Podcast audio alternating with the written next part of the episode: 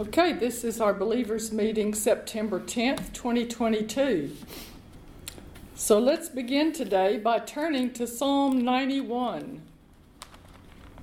Psalm 91.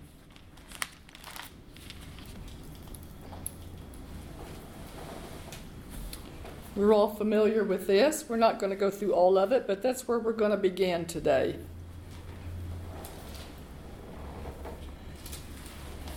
Psalm 91, verse 1 and 2.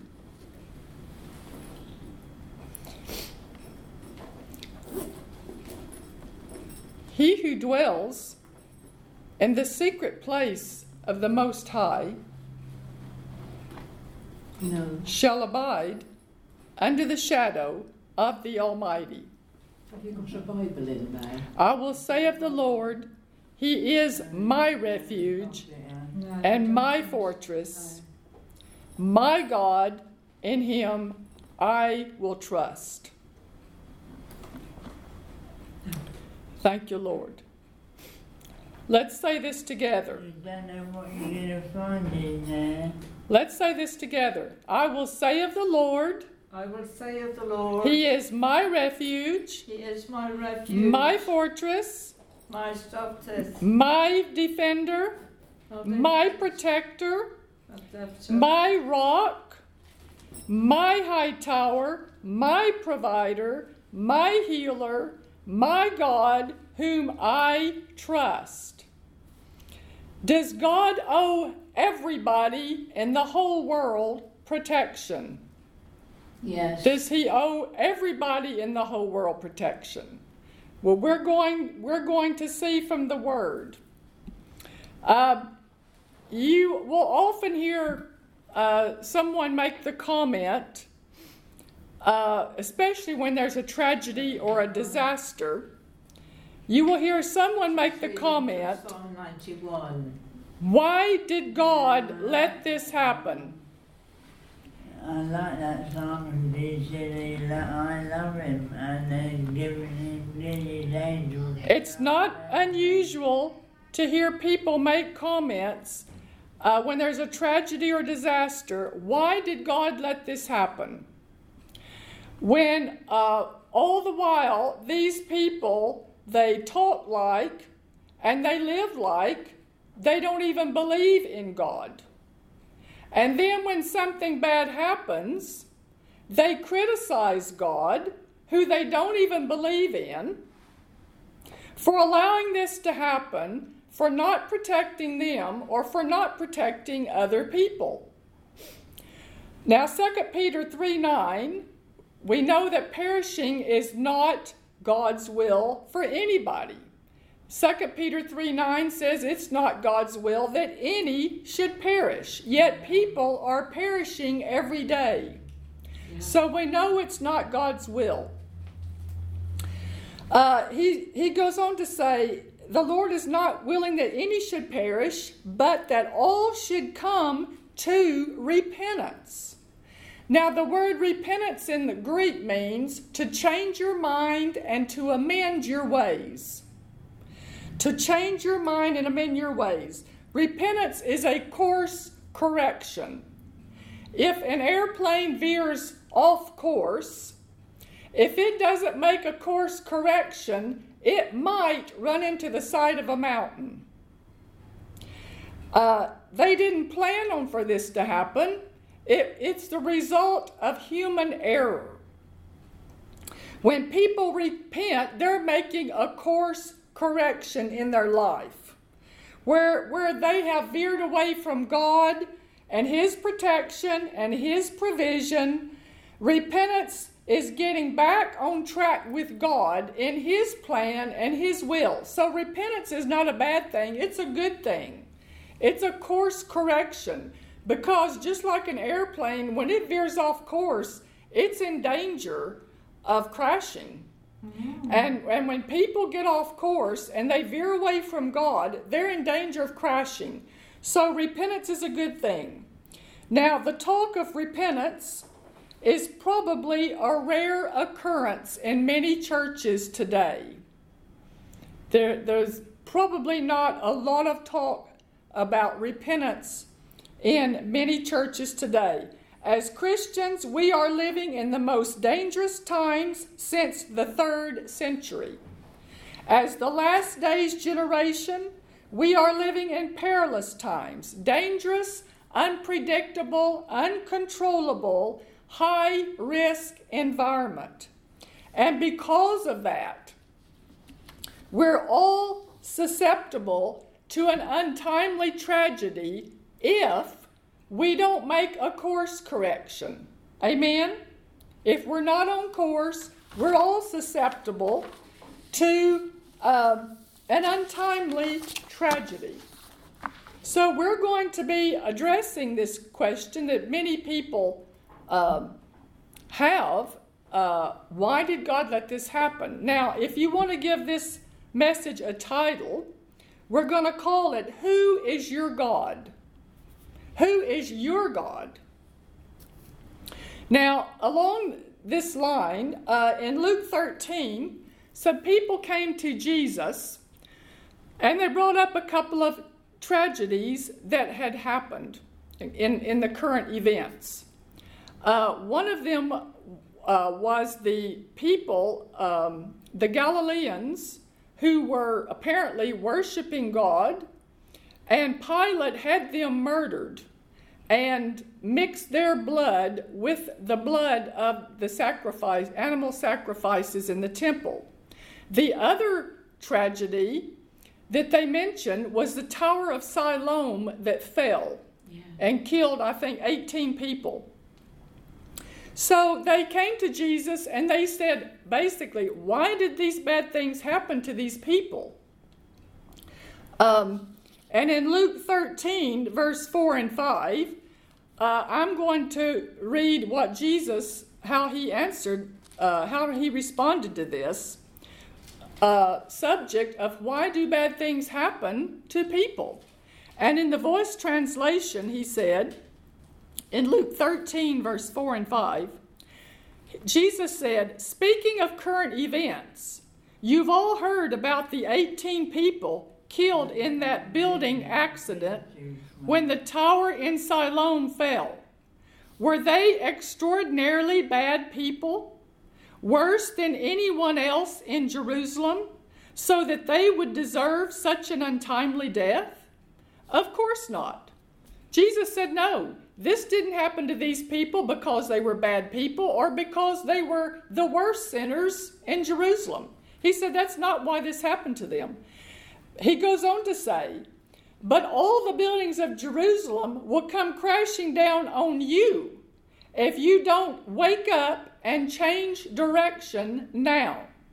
So Jesus was saying these bad things didn't happen because these were bad people. He's saying anybody who veers off course is susceptible to the same thing happening to them. And he said, uh, the answer is to repent and make a course correction. So he's saying these tragedies happen, these untimely uh, disasters happen, and because we're living in a curse filled world, in that respect, we're all susceptible to these things happening. That's why we need to maintain uh, our course our course in the will and the plan of God and not be veering off out in some other direction because that's that's where you open yourself up to these tragedies yes. the, the uh, more of a potential mm. now you might hear somebody say everything happens for a reason well that's true and a few reasons that bad things happen to good people one reason is that they were in the wrong place at the wrong time, they were with the wrong people, and they were at the wrong event. That, that's one reason why bad things happen to good people. Secondly, maybe they need to make a course correction. So, the only place, the only safe place in this world, according to Psalm 91, is dwelling in the secret place of the Most High, abiding under the shadow of the Almighty. And he goes on in verse 2 I will say of the Lord. We are boldly to say um, that the Lord Jehovah is, He's my God, He's my fortress, He's my high tower, He's my defender, He's my protector, He's my God, in Him I trust. That's the only safe place in this world to be, even for a Christian. And he goes on in Psalm 91 to say, uh, down in, uh, let's see, verse 7, he goes on to say, if you're doing these things, if you're abiding uh, in the, uh, if you're dwelling in the secret place of the Most High, you're abiding under the shadow of the Almighty, you're saying, you're confessing boldly that He is your refuge, your fortress, your high tower, your protector, your defender. If we're doing all these things, obeying and following Him, then He says in verse 7 a thousand shall fall at your side, and ten thousand at your right hand, but it will not come near you. Amen.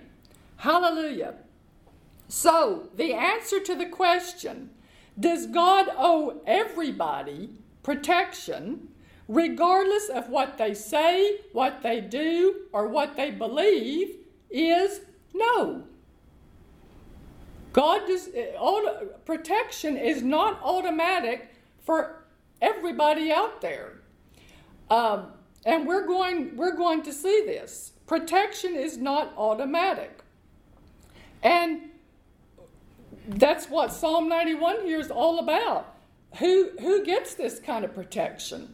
The one who dwells in the secret place, the one that abides in the shadow of the Almighty, the one that says the Lord is my refuge. The one and only Lord is He's my refuge. He's my protector. He's my defender. We're the ones that can expect to receive protection when we need help. And not everybody in the whole world. So when people say, Why did God let this happen? they are asking the wrong question. Now let's turn over to Ephesians 2. Ephesians 2, verse 12.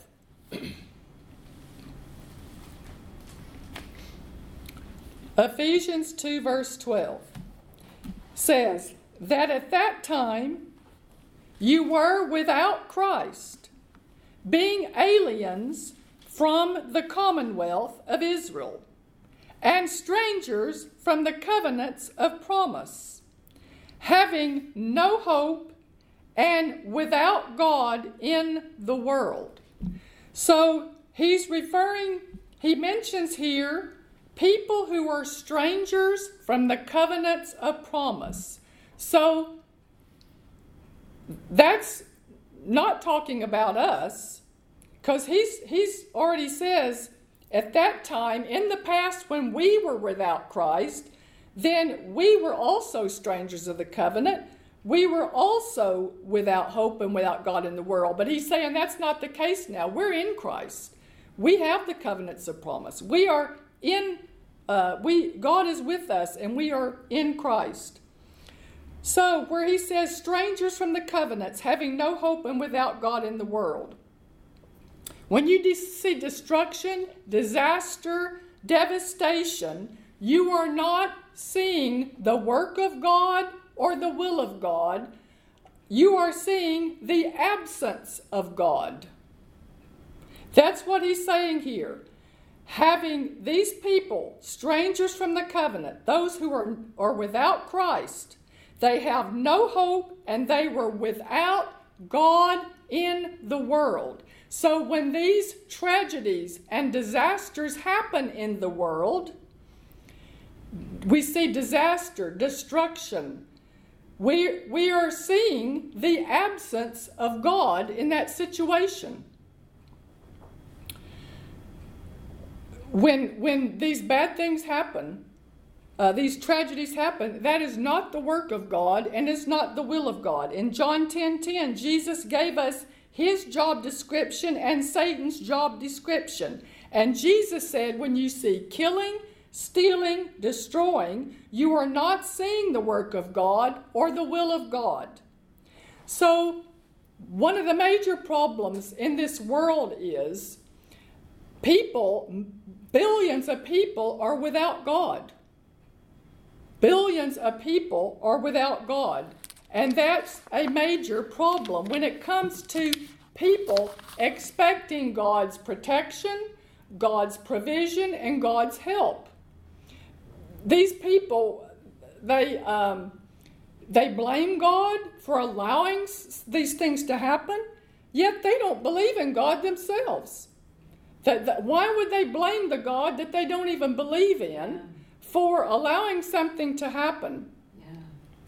Um, you cannot push God away with one hand and expect Him to help and provide for you with the other hand. So, so these people, God's not in their life. They've rejected God.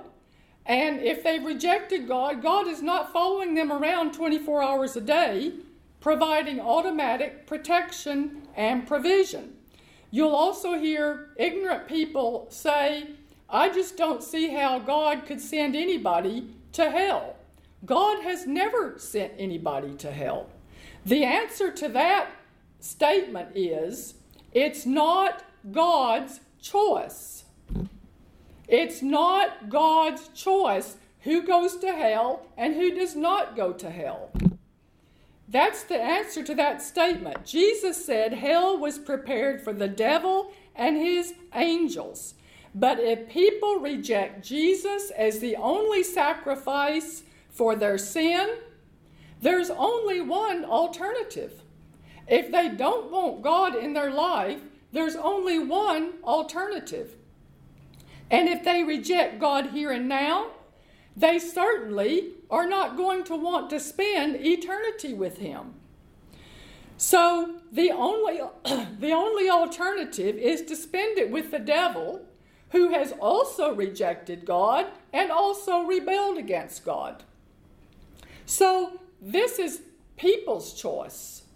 This is not God's choice who goes to hell and heaven. God's already made provision for, for uh, eternal life, eternal salvation. He's already made this provision. But it's down to humans, it's down to us who have a free will, whether we receive Jesus is, as our sacrifice or we reject him. And there's only one other alternative when people reject him. So it's not reasonable that people who have rejected God should expect his help and his protection. Do you, do you see that? Do you see what I'm talking about? How so how does let, let's go on in the word here and look at some uh, scripture. Let's see how God feels about this. When when people uh, veer off course and they turn their back on him and they reject him, uh, and they walk away from him. It's kind of like, you know, uh, God said back there in uh, Deuteronomy 28, you know, if you obey my voice, if you take heed to my commandments and my word, all these blessings will come on you. It's like he was saying there's an umbrella of my protection and my blessing. And he said, but that's conditional. Yes. It's conditional. Yes.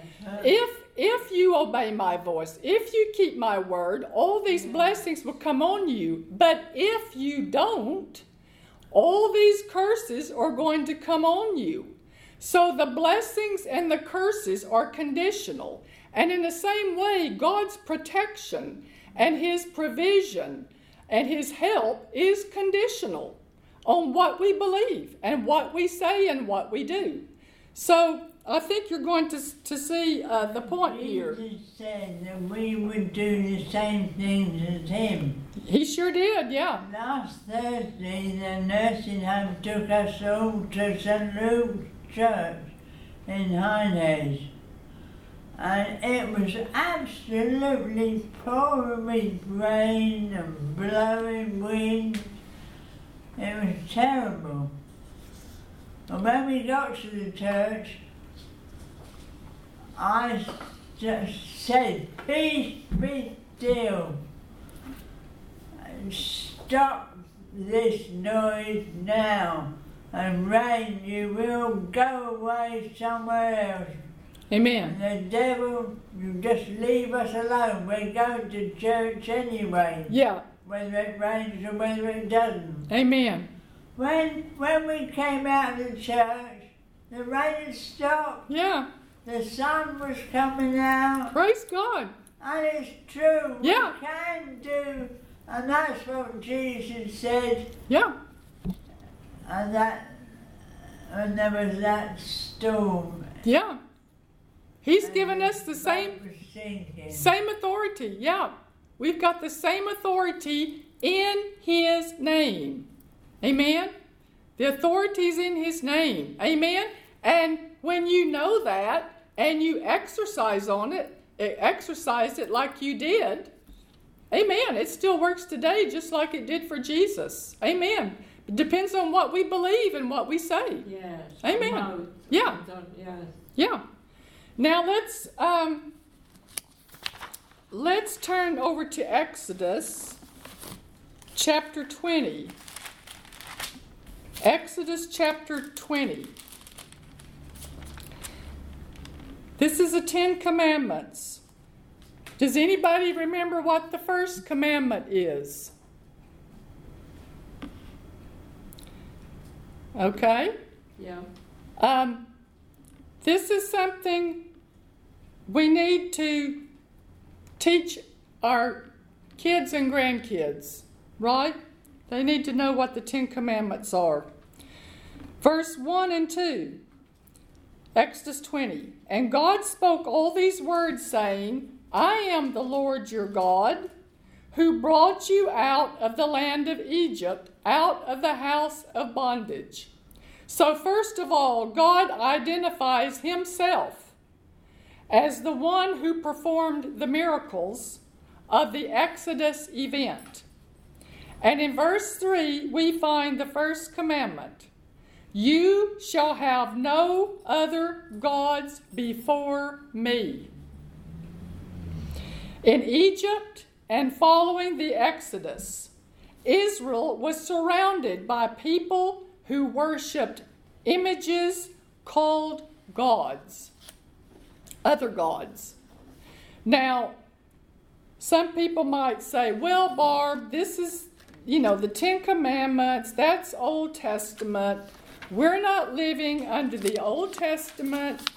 The Ten Commandments are outdated and they don't apply to us in the New Covenant. Now, there are some Christians that hold that view. Well, uh, first of all, Jesus referred to the Ten Commandments in Matthew 5. And he, he even confirmed and extended their application in the New Testament. Secondly, Jesus made it clear, also in Matthew 5, that he came to fulfill the law of Moses. And the only thing that changed from the Old Testament to the New Testament is how we have been made righteous. That's the, that's the only thing that changed. God has not changed from the Old Testament to the New Testament. How we are made righteous has changed. The, the animal sacrifices of the Old Testament have been abolished, they've been done away with. That's what's gone.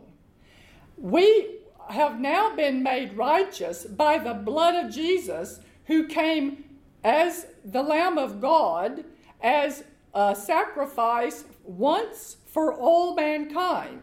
And Hebrews chapter 9 and 10 explains that in great detail. So Jesus abolished all those animal sacrifices uh, in the Old Testament, uh, and now he, we are made righteous by our uh, accepting Jesus and his sacrifice for our sin. That's the only thing that's changed. The Word of God has not changed, truth has not changed, God has not changed. And uh, the Ten Commandments are timeless truth, and they still apply today. Malachi 3 6, Jesus said, For uh, God said, For I am the Lord, I do not change. God is a jealous God, and he still feels very strong about his people not following and serving other gods. And that in that respect, God has not changed. Verse 3 You shall have no other gods before me. He goes on in verse 4 You shall not make for yourself a carved image, any likeness of anything that is in heaven above, or that is in the earth beneath, or that is in the water under the earth.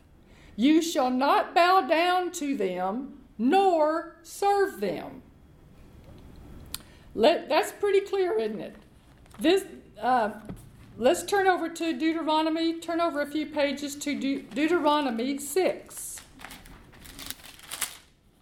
Deuteronomy 6. I think as we go on here, you're going to see uh, how God feels about um, people turning away from Him and worshiping other gods and, and the consequences of, of doing that. Deuteronomy 6 4 and 5. Hear, O Israel, the Lord our God is one God, and thou shalt love thy love the Lord thy God with all thine heart, with all thy soul, and with all thy might. That's the song that we sang this morning. The first song we sang. This is a scripture that it comes from. Hear, O Israel, the Lord our God is one God. He didn't say many gods, he said one, one Lord. And thou shalt love the Lord thy God with all thy heart, all thy soul, all thy might. Uh, I believe I'm correct in saying that Jesus quoted from the book of Deuteronomy more than any other book uh, in the Old Testament. Yes. Uh, and Jesus called this the greatest commandment in Scripture. Deuteronomy 6, 4, and 5. Jesus called this the greatest commandment in Scripture. The foundational truth for world redemption is that there is one God who creates and redeems. And this is what God is trying over and over and over to instill in the people of Israel. Let's go to verse 12. Then beware, lest you forget the Lord who brought you out of the land of Egypt from the house of bondage. You shall fear the Lord your God and serve him, and shall take oaths in his name. You shall not go after other gods, the gods of the peoples who are all around you. So he says there, there are gods of the other people around you have other gods, but you are not to go after them. Now, we tend to think of idolatry um, as an Old Testament concept, but I'm submitting to you today that there is as much, if not more, idolatry in the world today than at the time that we're reading about in the Old Testament. Mm-hmm. And God has not changed his views on it or how he feels about it. And as the church, we have to be on our guard that we do not become conformed to tolerating other gods in our midst. And uh, all you have to do is look around, listen to the language, listen to the talk. And, and this, you know, even Christians can suddenly, subtly be sucked into uh, this, the culture um, and the, the idolatry in the world today. So that's why we're talking about this. Uh, what, what kind of idols or other gods do we have in our midst today? Well, we have the God of entertainment, the God of knowledge, the God of science, the God of technology, the God of education, the God of environment and climate change, the God of government, just to name a few. And the world expects uh, their gods of knowledge and education and science and technology and the government and the environment, the world expects their gods to meet, to provide the solution for all the problems in the world. That's who they're looking to. And the Bible has one word for that fool. Psalm 14 says, 1. The fool has said in his heart, There is no God. So, millions of people, not bad people, but deceived people, are burning incense, chanting, praying to images with no eyes or ears or speech, worshiping images, worshiping paintings, doing service to and appeasing false gods. Now, we are not bashing these people. Uh, I'm not suggesting we go out on a campaign against them or anything like that at all. If you don't know the truth, you don't know. But can they expect protection and help from God? Yes. What a cheek. Does God owe it to them if if they have veered off course and are following other gods? How can they expect to call on God for help when they are uh, serving and following other gods? So, write this down.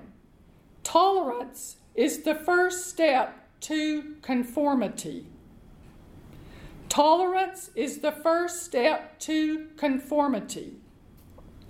Tolerance and inclusion are two of the big words that are being pushed in every area of society today. Everywhere you turn, you hear these words tolerance and inclusion.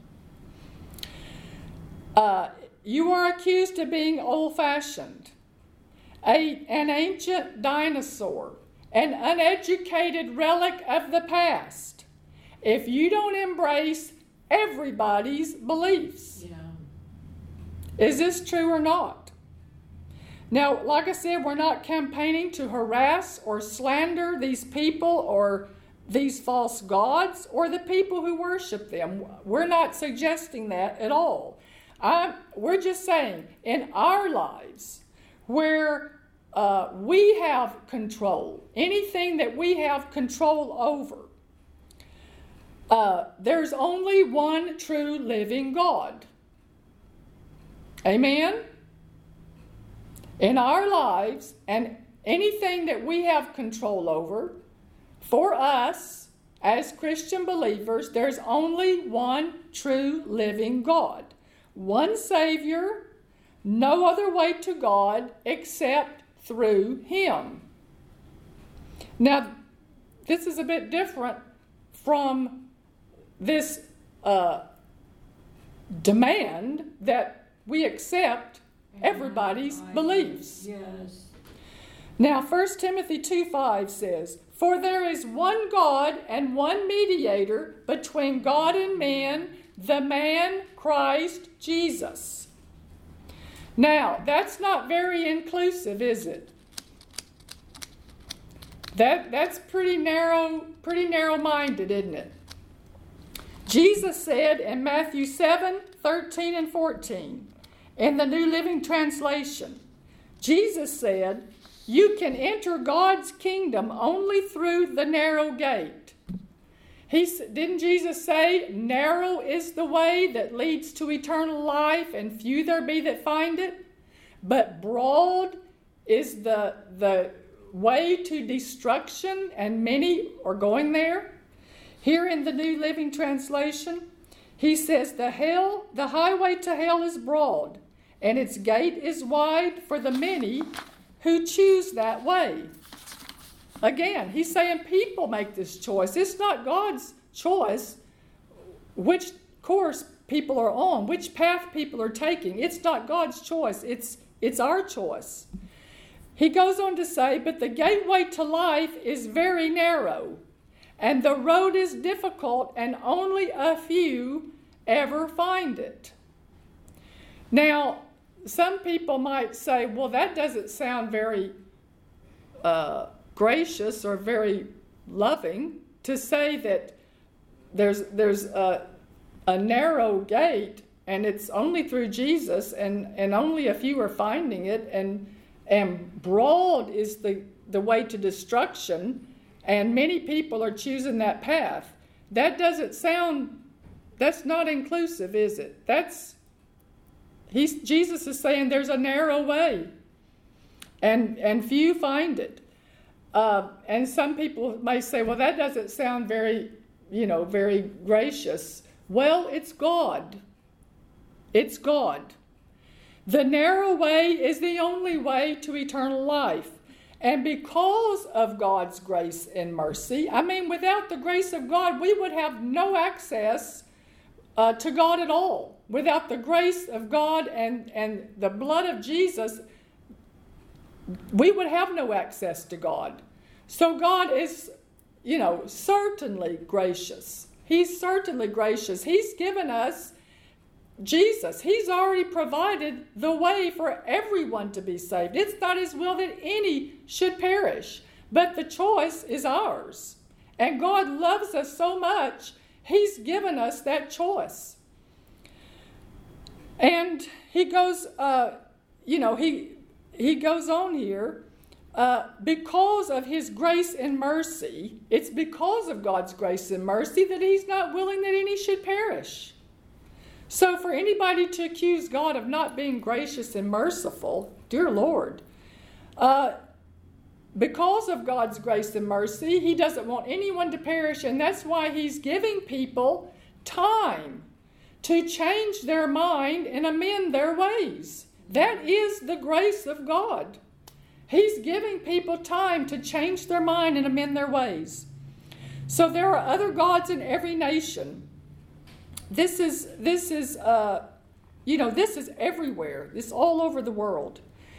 Turning away from the only living God is the primary reason for the downfall of past and present societies and civilizations. We only have to look back at history. Uh, we only have to look at the Bible.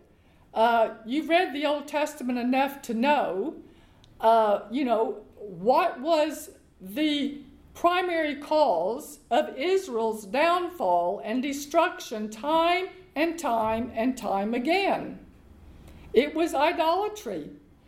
It was turning away from the one and only true God. God warned them. He, he warned them right here. We just read it. Do not let the gods of the people around you get into you. And, and he even told them at times not to marry women from these other nations that worshiped other gods because he knew it would affect them and it would uh, lead them away from God. And it did. And they did. And, and they were destroyed. Now, the reason God told them this do not let the gods of these other people uh, around you get into you. He knew it would destroy them. That's why he told them, don't do it. He knew it would destroy them, and it did. Now, Israel had other problems as well, but turning away from the one true God to worship and serve other gods, that was the top of the list. And I'm suggesting it's still the top of the list today.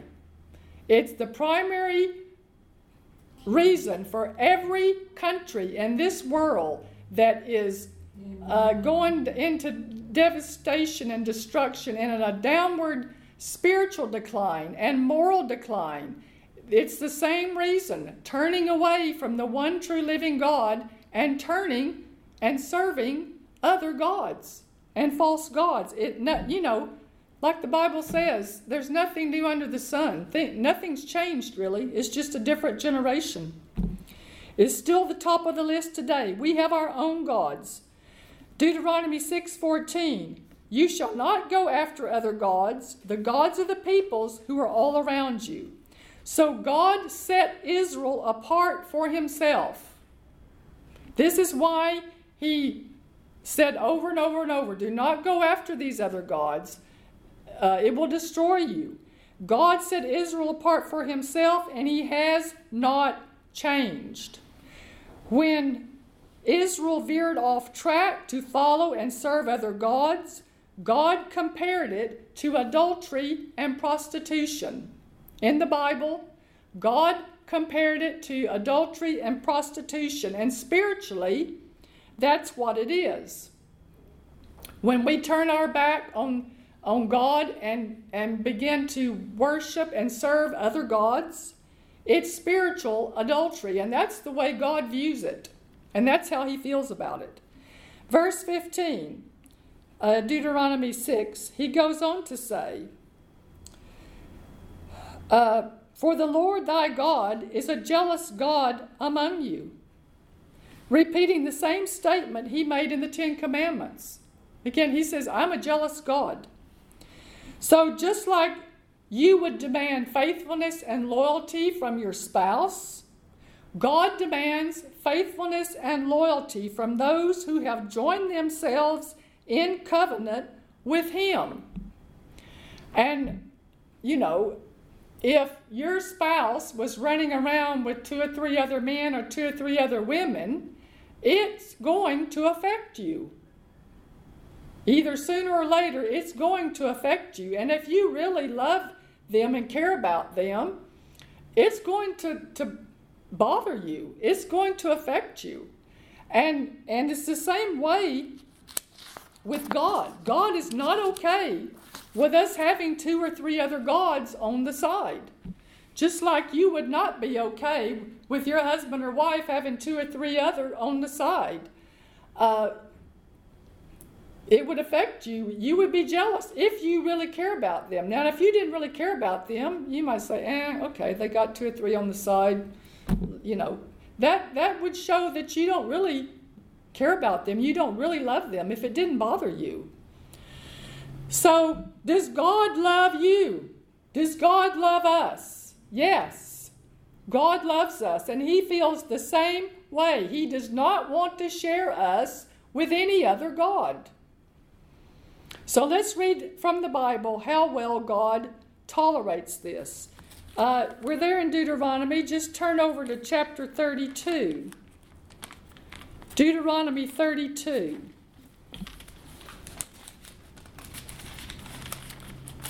Uh, verse 37. Deuteronomy 32 37. Uh, this is God this is God speaking. He will say, Where are their gods? The rock in which they sought refuge who ate the fat of their sacrifices and drank the wine of their offering. Let them rise up and help you and be your refuge. When the people got in trouble, when they got in a jam, they came to God asking for help. And God said, Where's your new gods? Why don't you go to them? Why aren't you, why aren't you asking them for help? The, the rock that you sought refuge, where, where is it? The, the God that, that ate your fat sacrifices and drank your wine offering, where, where's he? Why don't you go to ask them for help? We are spirit beings and we were created to worship. And if we don't worship God, we're going to be worshiping something else or somebody else. But we were spirit beings created to worship. Let's turn over to Judges 10. Not too far away. Judges 10, verse 6. And the children of Israel again did evil in the sight of the Lord and served the Baals and the Ashtoreths, the gods of Syria, the gods of Sidon, the gods of Moab, the gods of the people of Ammon, and the gods of the Philistines, and they forsook the Lord and did not serve him. Now, I mentioned some of our modern gods of today. And the world expects their gods of knowledge, education, science, technology, government, socialism to provide the solutions to all the problems in the modern world. And we're going to see here from all these examples when you replace God with these other gods, you're in trouble. And you only have to look at the state of the world today to see that. And the only way to get out of that is to renounce your false gods, to repent and call on the name of the one true living God. Tell him that you are sorry for ever looking in the direction of any other God, that he alone is going to be your God, and only he, only he only Him you are going to look to and rely on. Amen. So the only way to keep from perishing is to repent, to change your mind and amend your ways and get back on course. That's the solution for the world today, not these other gods that men have come up with. He goes on in Judges 10, verse 7. After, after saying that the children of Israel had turned away from God, they'd served all these other gods.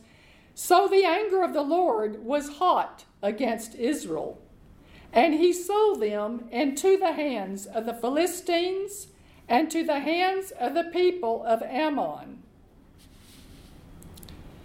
From that year, they harassed and oppressed the children of Israel for 18 years.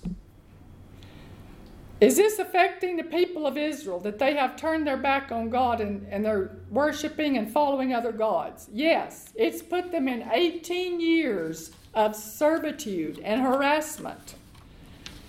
In verse 10, after 18 years of this, after 18 years, and the children of Israel cried out to the Lord, saying, We have sinned against you because we have both forsaken our God and served the Baals. So they had Wow. they had done two.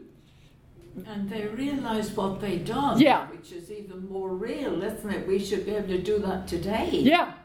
After it took them 18 That's what's years. Wrong, isn't it? Yeah, it took them 18 years Yes. to connect the dots and figure it out. Yes. But after 18 years, they cried out to God and said, First mistake, we've forsaken you. Second mistake, we've served the Baals.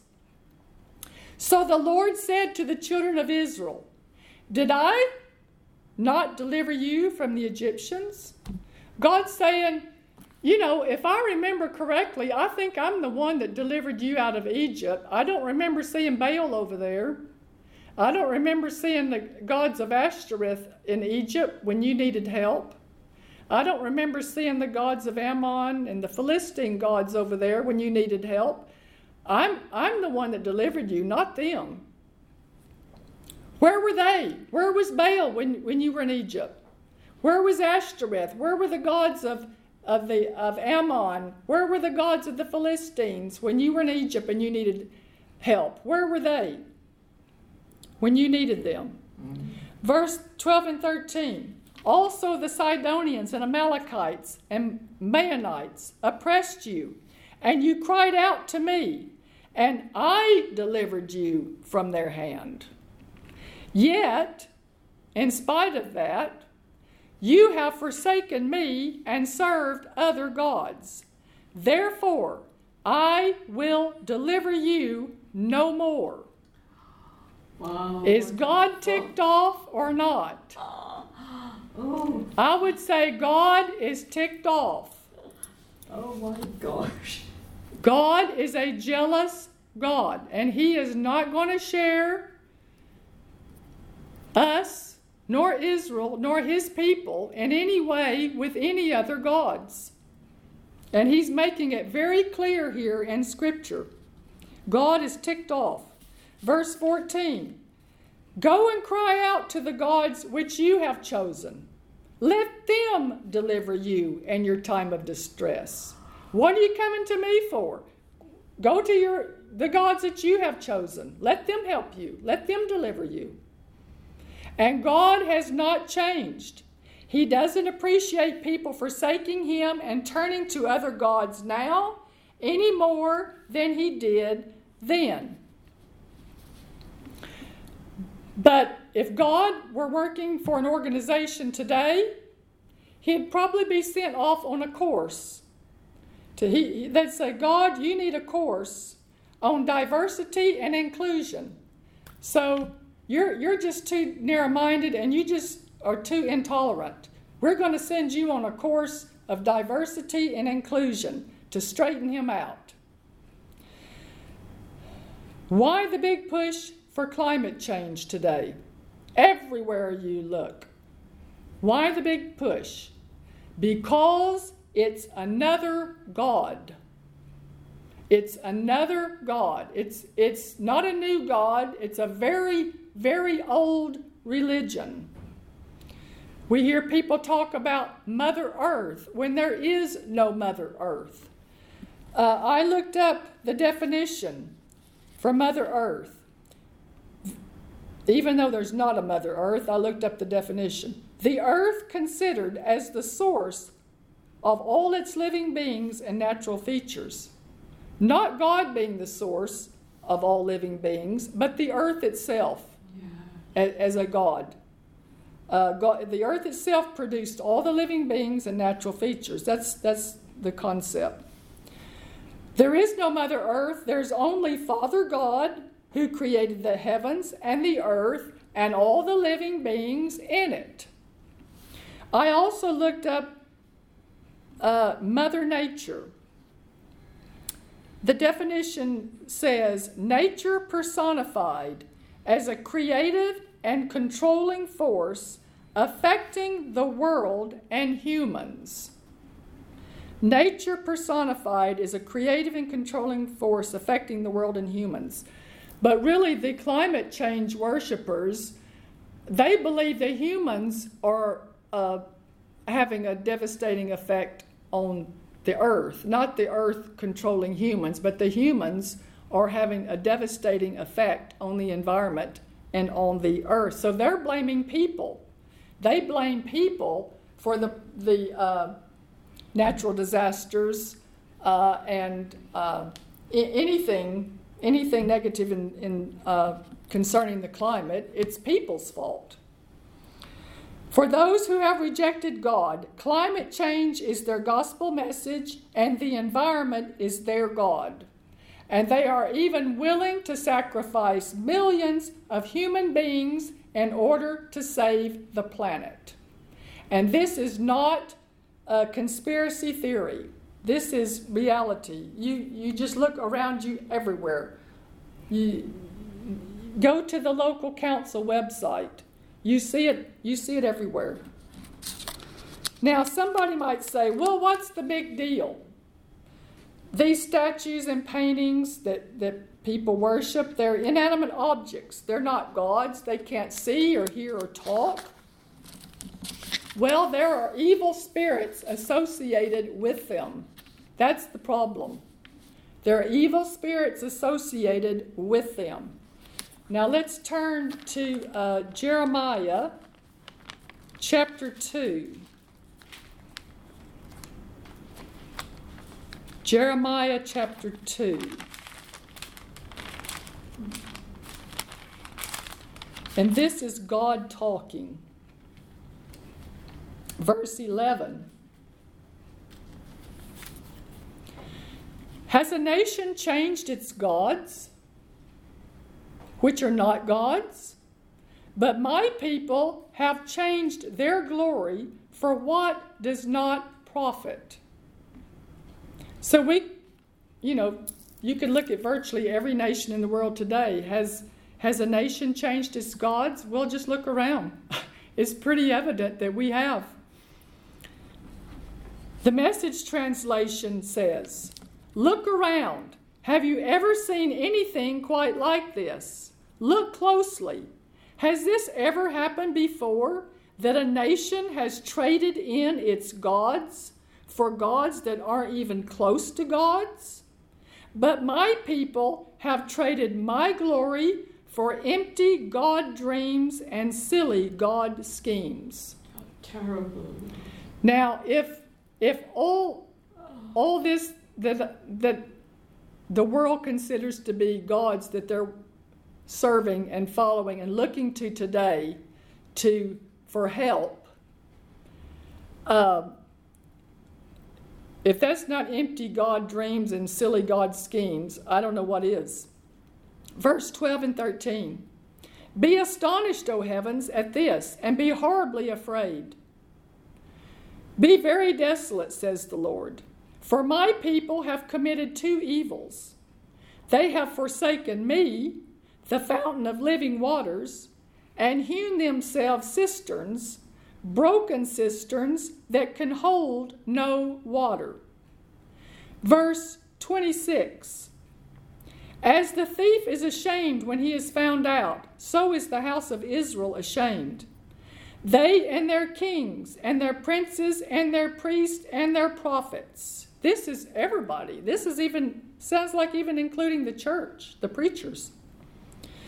Saying to a tree, You are my father. and to a stone, You, True. you gave birth to me. That tree hugging and everything. Yeah, Yes. worshiping the environment. For they have turned their back to me and not their face. But in the time of their trouble, they will say, Arise and save us. They turn, turn to God. God, why are you letting this? Why did this happen to me? Why did you allow this terrible thing to happen?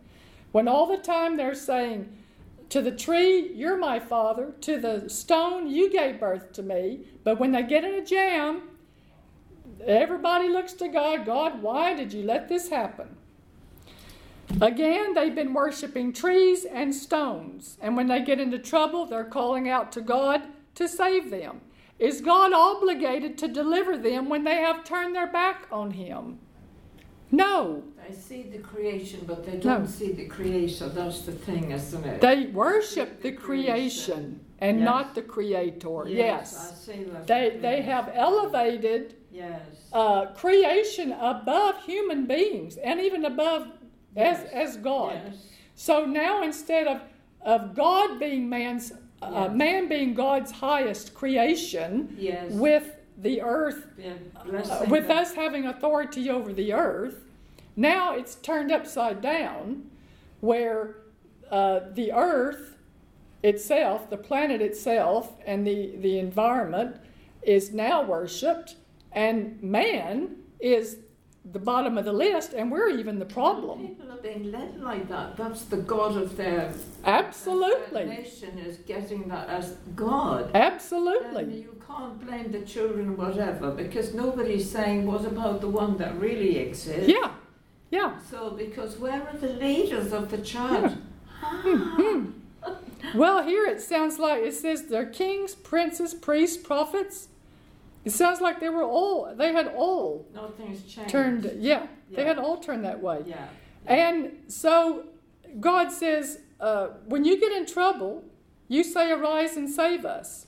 So in verse 28, God answers them back. When they say, Arise and save us, God answers them in verse 28. He says, But where are your gods that you've made for yourselves? Where's the tree that, uh, that's your father? Where's the stone that gave you birth?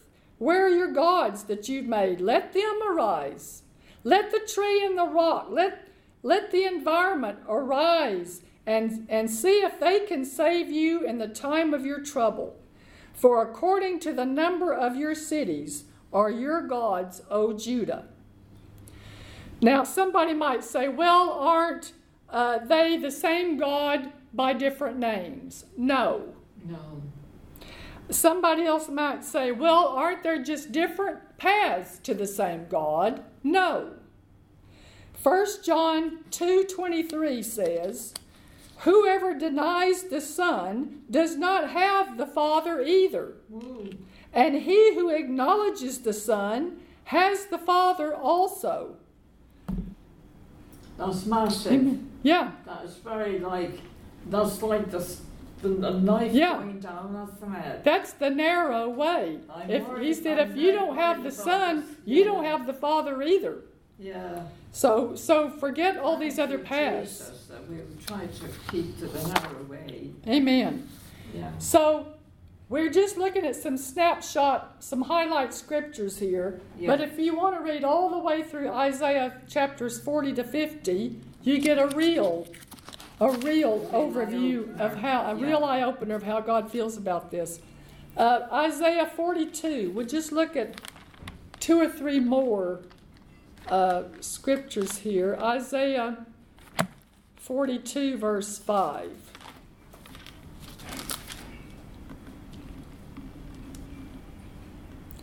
Thus says the Lord, thus says God the Lord, who created the heavens and stretched them out. So it's God who created the heavens and stretched them out, who spread forth the earth and that which comes from it. No mention of Mother Nature, no mention of the fairies, no mention of any goddess. God says, I'm the one who created the heavens and stretched them out.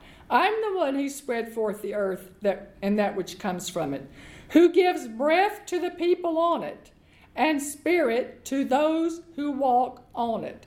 So, who made the heavens and the earth and the universe and all that's in it? Only God. God says, I did it all by myself. I didn't see any other gods there. I did it all by myself. Verse 8 I am the Lord, that is my name, and my glory I will not give to another, nor my praise to carved images. So, this push for tolerance and inclusive of everybody's beliefs is causing more and more people to get into idolatry and false gods, forsaking the one true living God. But God has a people on the earth. Amen? He has us, He has the body of Christ.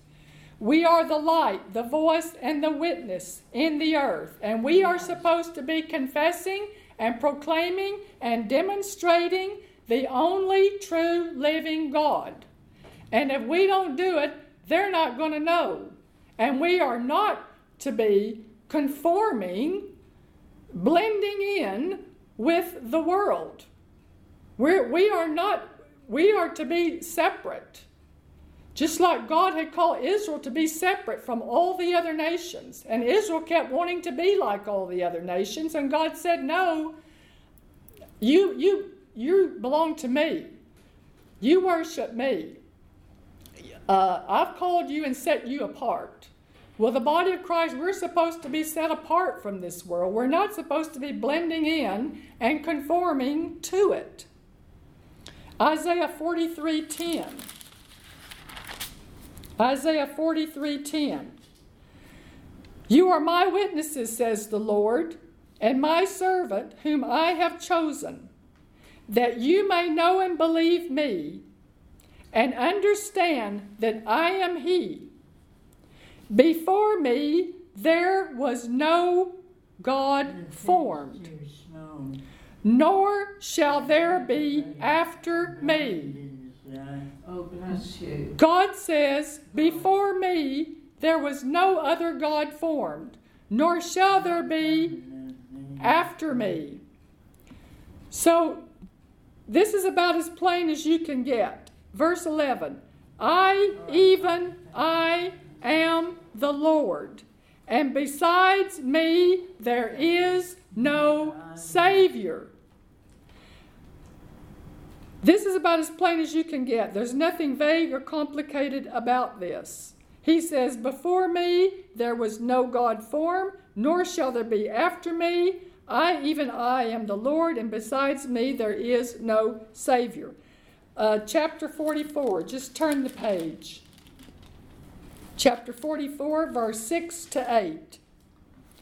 Thus says the Lord, the King of Israel and his Redeemer, the Lord of hosts. I am the first, and I am the last.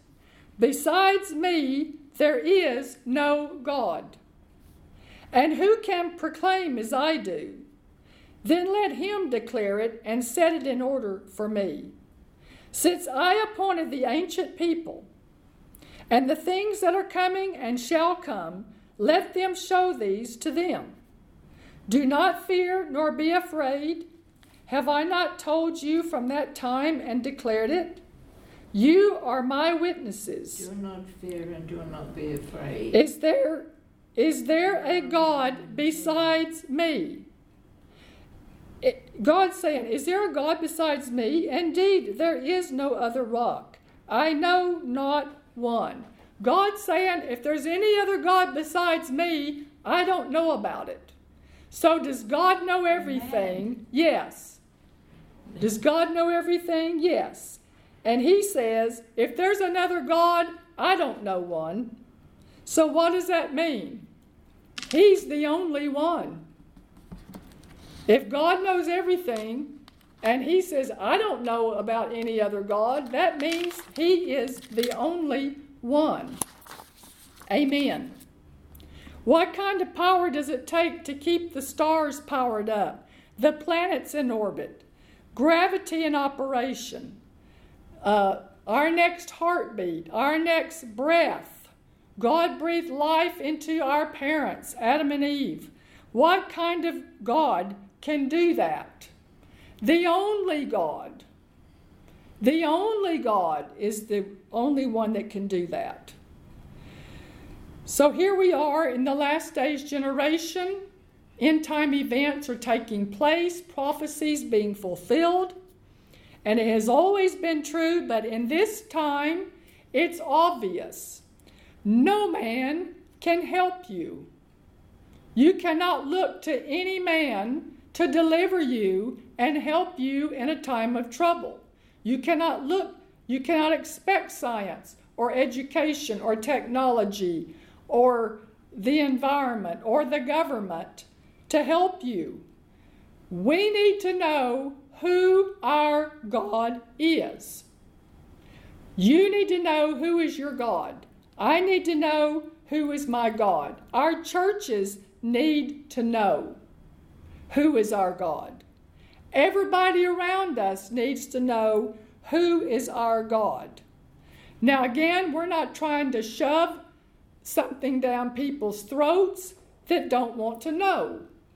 We're not trying to sh- cram something down people's throats they don't want to know about. But if they ask us, we're going to tell them straight. Amen? If they ask us, we're going to tell them the truth.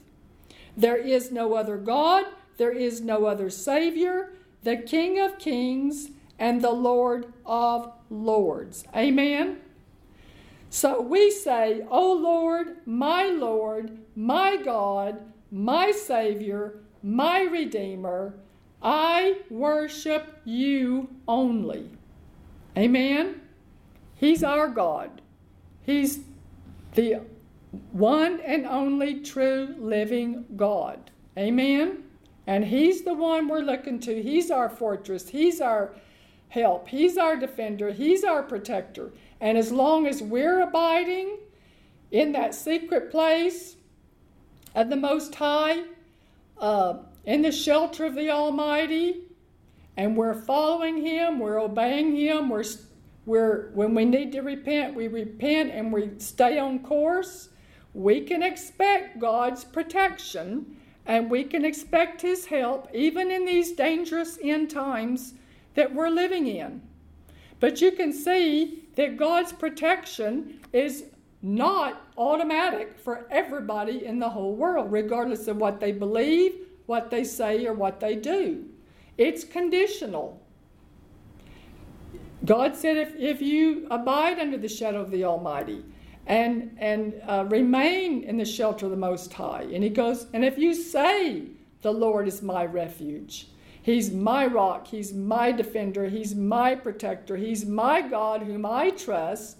Then a thousand may fall at your side and 10,000 at your right hand, but it will not come near you. Amen? Amen. Hallelujah.